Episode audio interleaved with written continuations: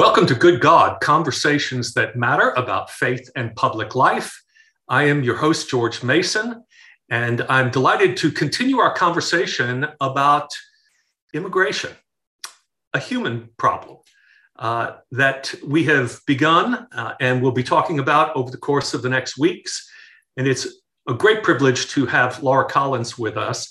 She is director of the Bush Institute, SMU Economic Growth Initiative at the George W. Bush Institute, and has previously served also as the director of immigration policy uh, for the American Action Forum. Uh, Laura, thank you so much for being with us today. Thank you so much for having me on. I'm really excited to talk to you today.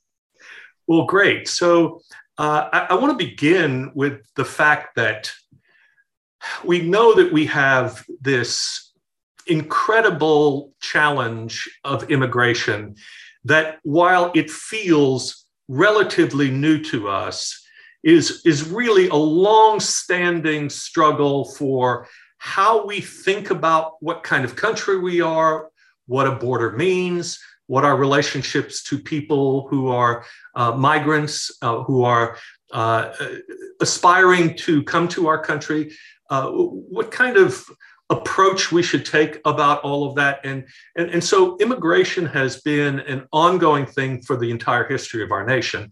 It just feels like right now that it's been uh, really right in our face because of admittedly uh, enormous numbers of people who have in recent times been coming and, and seeking asylum and trying to come across our border. So I, I, I want to say, I, I want to begin by asking you a political question since you've worked in politics and immigration. Uh, I'm going to read you a definition of a wicked problem. Okay. and tell me if this, in your mind, is a wicked problem. In planning and policy, a wicked problem is a problem that is difficult or impossible to solve because of incomplete contradictory, and changing requirements that are often difficult to recognize. It refers to an idea or problem that cannot be fixed where there is no single solution to the problem, and wicked denotes resistance to resolution rather than evil. Okay, immigration. What do you think? you know i think you can make the case for a lot of policy issues that they're wicked in that way. And and the reason is because when i listen to you define it that way you're really talking about trade-offs right? There isn't really a right or wrong answer in terms of policy. There's just trade-offs that we make. And so if you're looking at it through a purely policy lens um, you know when you make a choice there's going to be a winner and there's going to be a loser um, i don't think that every policy has to have complete and total winners and losers. Um, those are things that can happen on the margins. You can have policies that tend to be more win-win, but you know ultimately you're still going to have to make hard choices. Um, and so I guess you know you could probably say that immigration policy is wicked. I I like to say it's more sticky um, because I do think that there's ways to move forward. I do think there are good solutions that can be mutually beneficial, not just to the United States and its people, but also to many of the migrants who seek the same opportunities that we have here in the United States. But we're still going to have to make hard choices, and and we're still going to be um, unable to take everybody in, even though we have a great capacity here in the United States to bring in as many people um, as as deserve our protection. So so that we can get to some of those trade-offs and some of the things that would humanize this and make it better.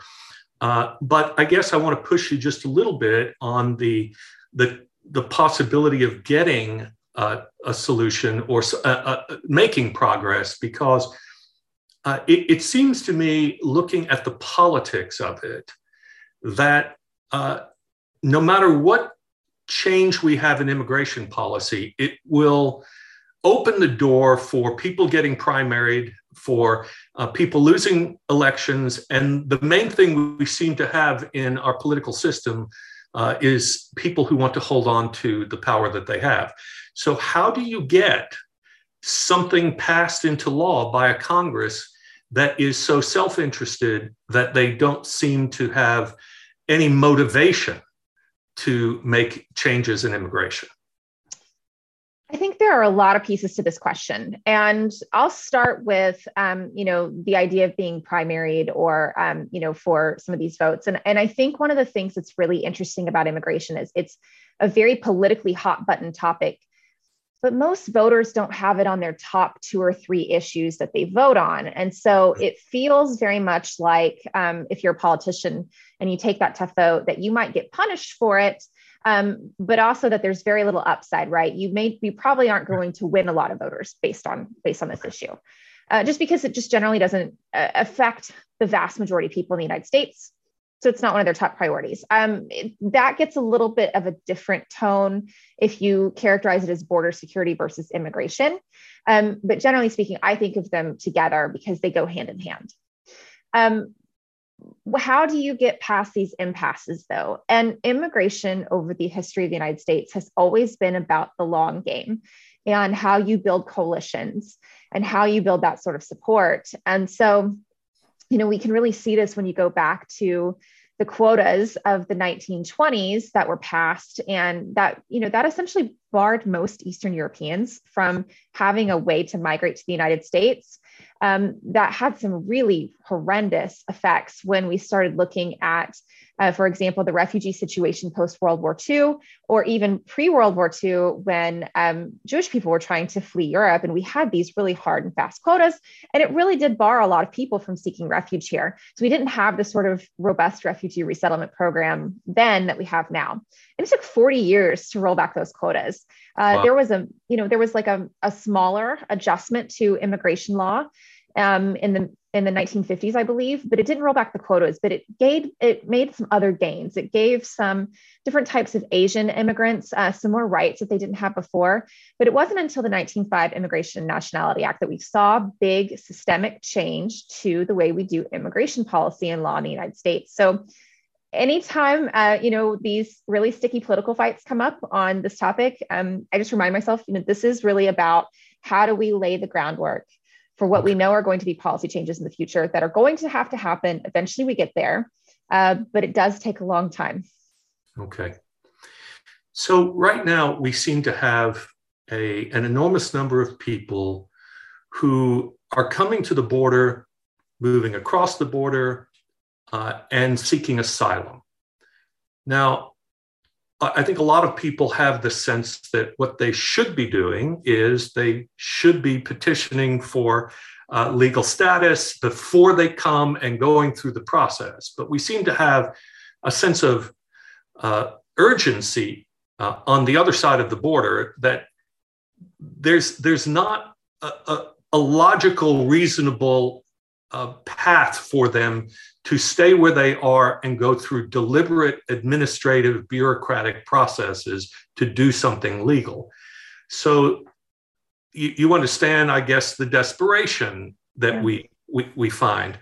So uh, currently we have a, re, a, remain in Mexico policy still uh, that started with the Trump administration, the Biden administration has continued. And do you see any humane uh, alternatives to that uh, in the short term that we should be pursuing through um, our advocacy work and the like? You know, there's some interesting policy proposals to make asylum work faster. Mm-hmm. Um, and I think, you know, when I think about Remain in Mexico, there are a host of arguments for it. There are a host of arguments against it. But what I think about is it's just really a symptom of how we don't have the capacity to process asylum seekers in a timely right. manner right? right. And so that forces um, people and government to make choices, uh, some of which uh, are less desirable than others. Um, you know, I probably would not advocate for that sort of program because I do believe the United States has a leadership role to play in humanitarian migration, of which asylum is one of those pieces. And I do believe asylum is a legal right for people to try to request. And eh, so but it is because asylum doesn't work quickly enough. Um, we have an enormously backlog system. Um, and so there is this sense that, you know, we just can't process the number of people who are here. And so if we let them in through ports of entry and we have to detain them temporarily, or we have to release them with an alternative to detention, like an ankle monitor, maybe a wrist monitor, a notice to appear in court, and then, you know, they, they, there is a sense that they just disappear into the country, which we know is not the case. We know that These no. are people who want to show up to their court hearings. Yeah. And if they have right. legal representation, they do. We know that there are faith organizations and community organizations that really do help these people navigate that system.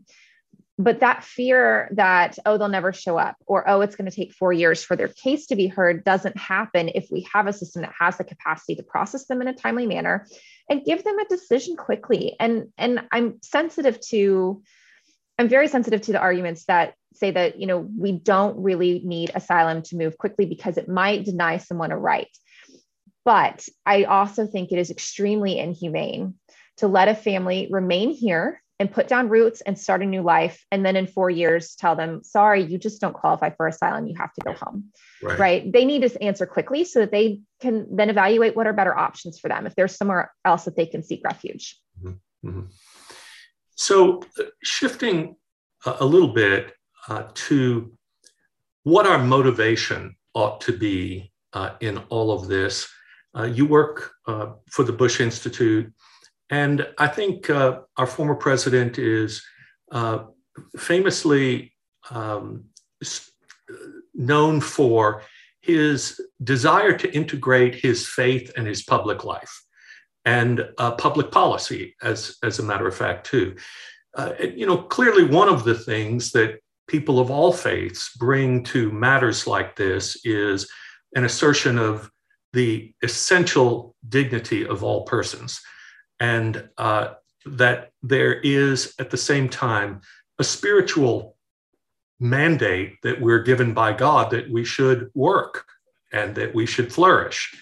Uh, and, and it seems that when someone is found in a place where they are no longer able to do that, the the, the idea that they might go to another place to try to fulfill their spiritual mandate seems like a faithful decision, not an unfaithful one.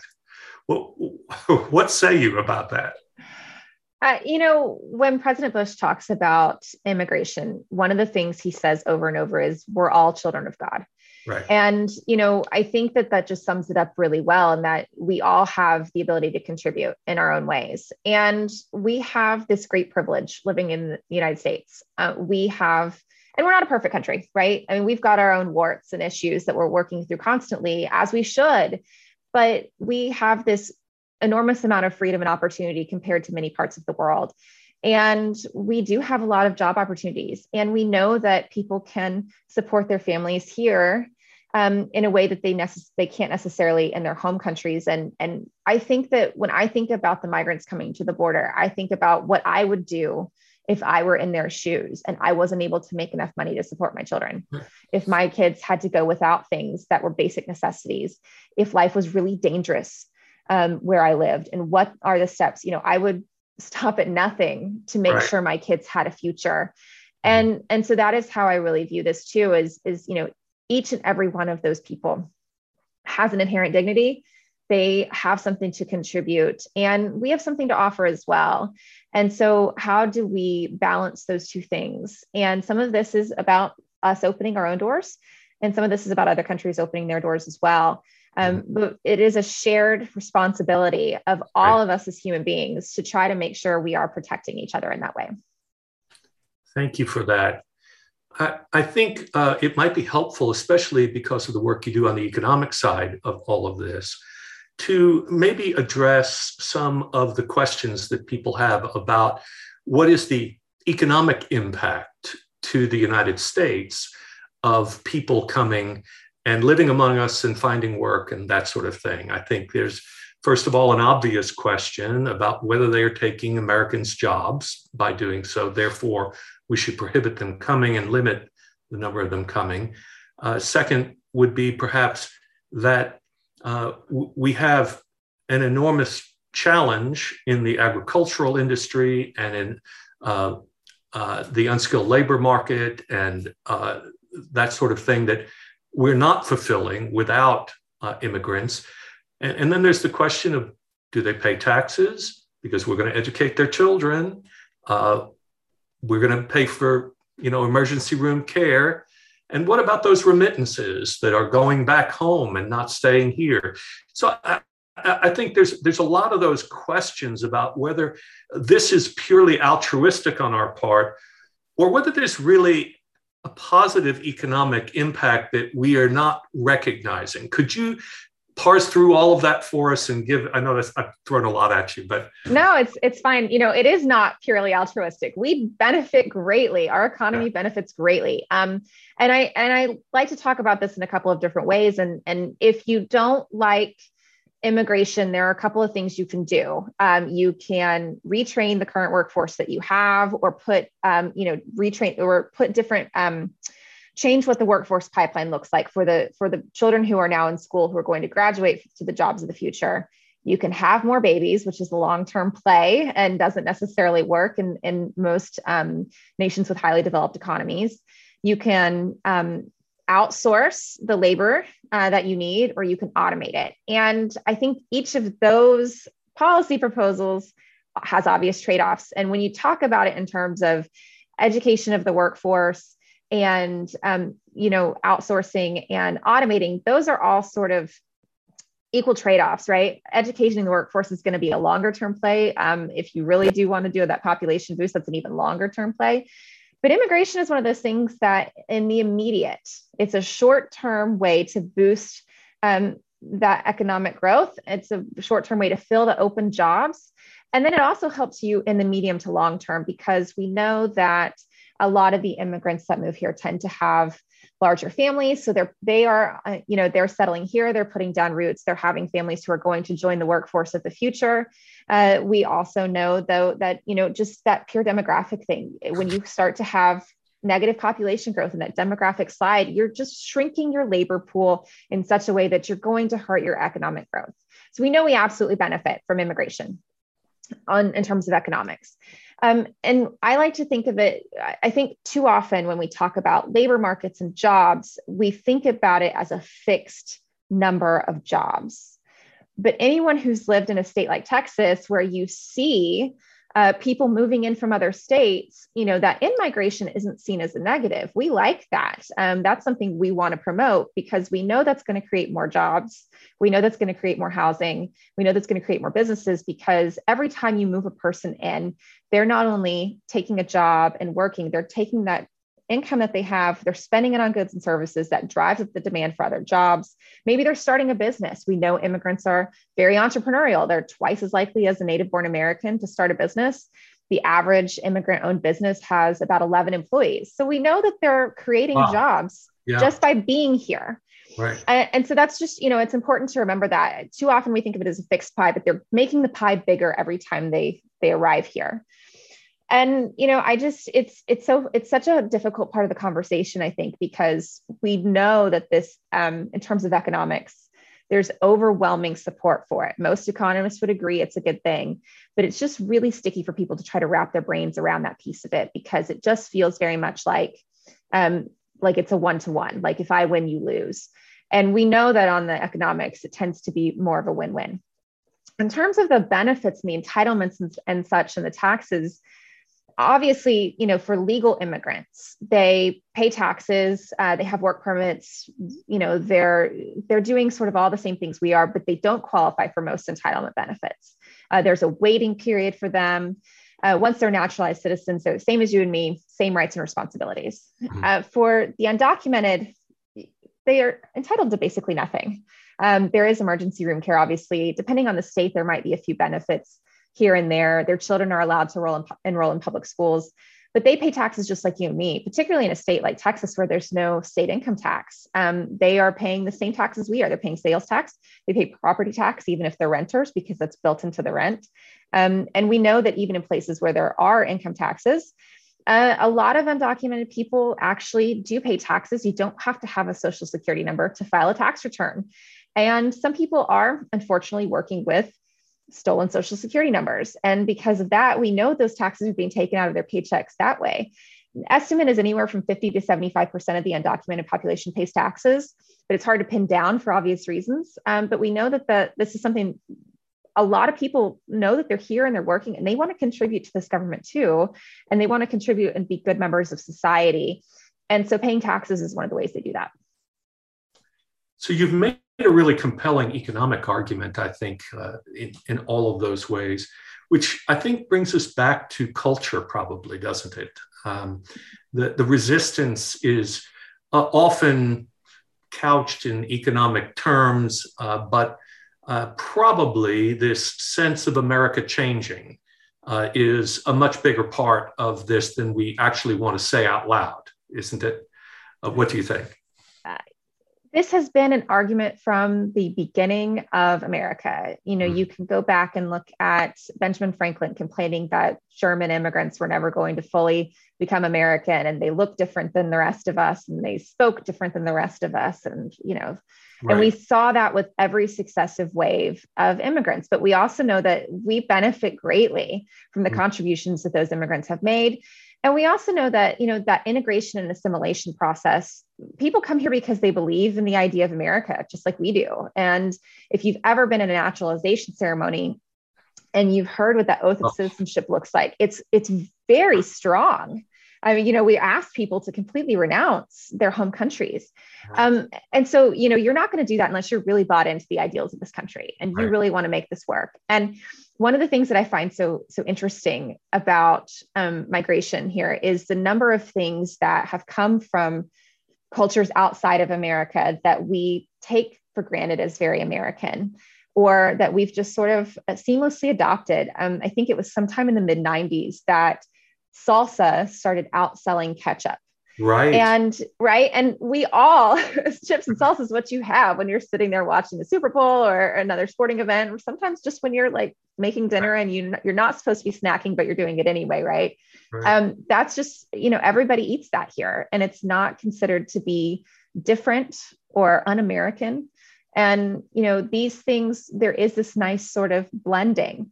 And we don't have to abandon who we are as Americans to fully embrace and appreciate the contributions that people from other cultures have brought here. Well, uh, being a New Yorker, um, that um, salsa commercial, you know, that. Uh, the taste one. the Conti sauce, yes, right. Uh, that uh, that says not from New York, you know. Uh, I, I, get it, and I, you know, I'm I'm now a, a Texan, and have um, given up my ketchup on my eggs and put salsa on them. You know, it, yeah. it is what it is. You know, it's a it's an adjustment that you make, and you actually can really learn to enjoy it. So yeah, definitely, yeah, that's great. Uh, the the the dreamers. Let's talk about the dreamers. Um, boy, back and forth again on on this. Where do things stand now? Define dreamers first of all, uh, and uh, and where do you think uh, we're going to end up with this? Gosh dreamers is is such a sad issue. Um, dreamers are the people who were brought to the united states as children by their parents. Um, they either were brought here illegally or maybe their parents came on a on a visa and overstayed the visas so now they're undocumented. And there's another another category of folks they call the legal dreamers and those are people who their parents are still here legally but because they are stuck in such a long green card backlog. These children age out of the system. And so they are no longer allowed to um, get a green card on their parents' application and they become undocumented. They have no basis to stay here on their own. So right.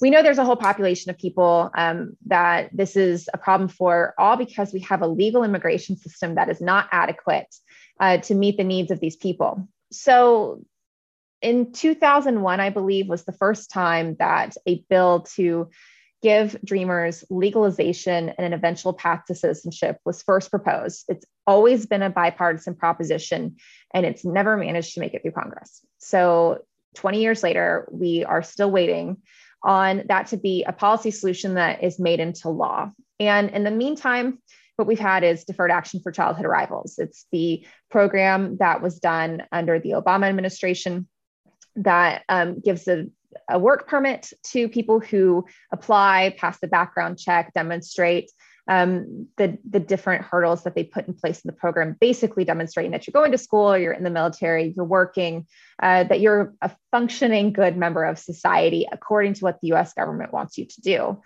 And there's a high fee involved in this, and you have to get it renewed every year.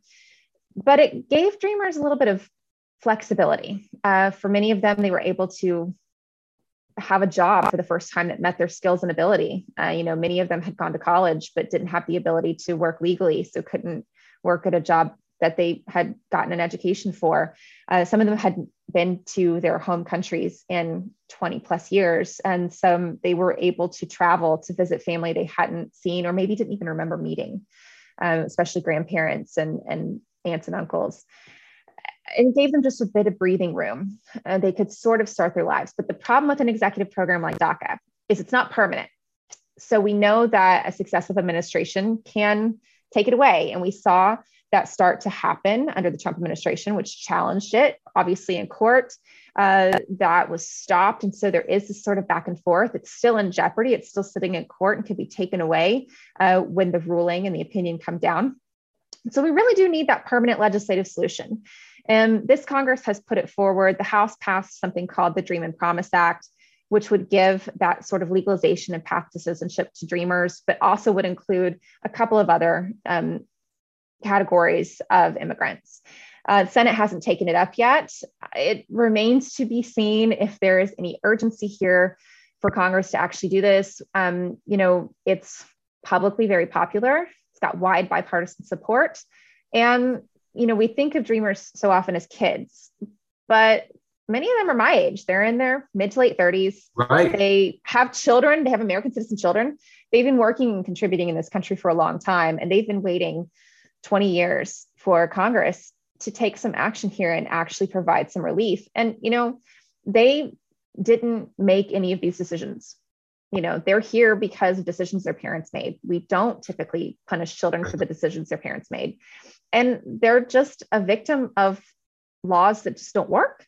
And so you know instead of instead of continuing to punt this issue down the line you know we really do want to see this permanent legislative solution because if a law is not good it should be fixed right? And and so you know how congress goes about fixing that is so important. And and i would love to see some movement but there's not been any indication that the senate has any appetite for doing that right now.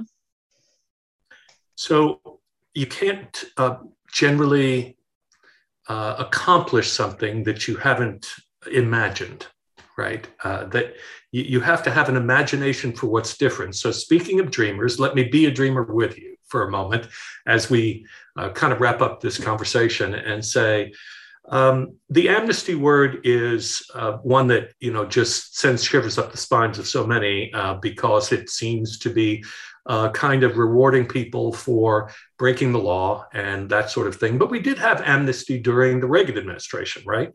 Um, something that uh, Reagan was uh, actually more positive toward immigrants and immigration and what it could represent to us. And yet, uh, Ronald Reagan has been uh, historically among Republicans uh, who tend to be now the most um, oppositional to uh, a more generous immigration policy. He's been a hero of the Republican Party for uh, decades now. So, uh, wouldn't it be uh, in the interest of our country and and, and finally um, helping us to uh, create the systems necessary uh, to address the problems we have that we get rid of the backlog in to, to, to, a large extent through an amnesty policy that says, okay, uh, here's the date and this is the time, and if you've been here this long, but now we're going to build our asylum network, our system, our uh, all of that in the future, and make this uh, work. But if we tried to do it without that, we're just years and years, maybe decades, from being able to get through the backlog. Is it, am I um, I, I, realize that's a dream, but uh, it, it is isn't that something like that going to be necessary to get comprehensive immigration policy changes? You know, I we believe that we should change the whole system. We believe America fundamentally benefits from immigration, but we have a system that is is not designed to really meet our needs as a country, and so we do want to see changes to ensure that future prosperity and vitality and security. And mm-hmm you know, we don't take a strong position on whether you do every piece together in a big comprehensive bill or whether you do it in piecemeal fashion.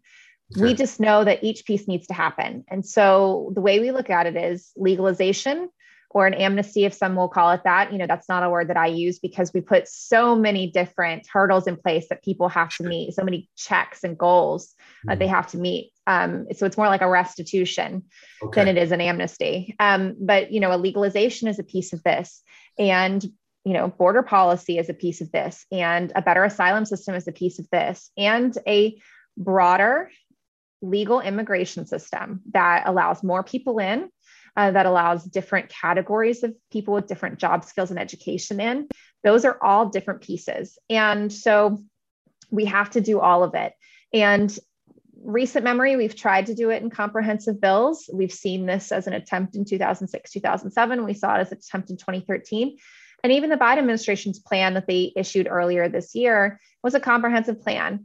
But we also know from history that sometimes this doesn't happen that way. And, and when you talk about that um, that bill during the Reagan era, you know that was the the legalization piece. A couple of years later, there was an expansion of employment based green cards. And then a few years after that, there was a big border piece with a crackdown um, internally on the types of benefits that immigrants are eligible for. So we know that Congress has the appetite sometimes to take this up piece by piece. Uh, we just really want to make sure that no matter which piece they take up first, uh, and which one they're able to get across the line, that they don't lose sight of the fact we have to do the rest of it, or we will not have a functioning immigration system. We'll be doing a legalization for the next group of dreamers in another 20 to 30 years, because unless you fix the underlying problems, these symptoms of a broken immigration system aren't going to go away. So, if someone wants to read up on this more from uh, the Bush Institute's point of view, uh, where should they go? They should go to bushcenter.org slash immigration. We have some short policy papers there. We have some other resources. Um, you can also check out the exhibit. We're um, open through uh, the beginning of January. You can come see President Bush's paintings and some of the policy proposals we have um, at the museum. It's called Out of Many One. Um, and you know that's really the way that we show not just the policy side, not just how the laws should change, but also the stories of the people um, who really have come into this nation and contributed all in their own ways, and what immigration brings to this nation.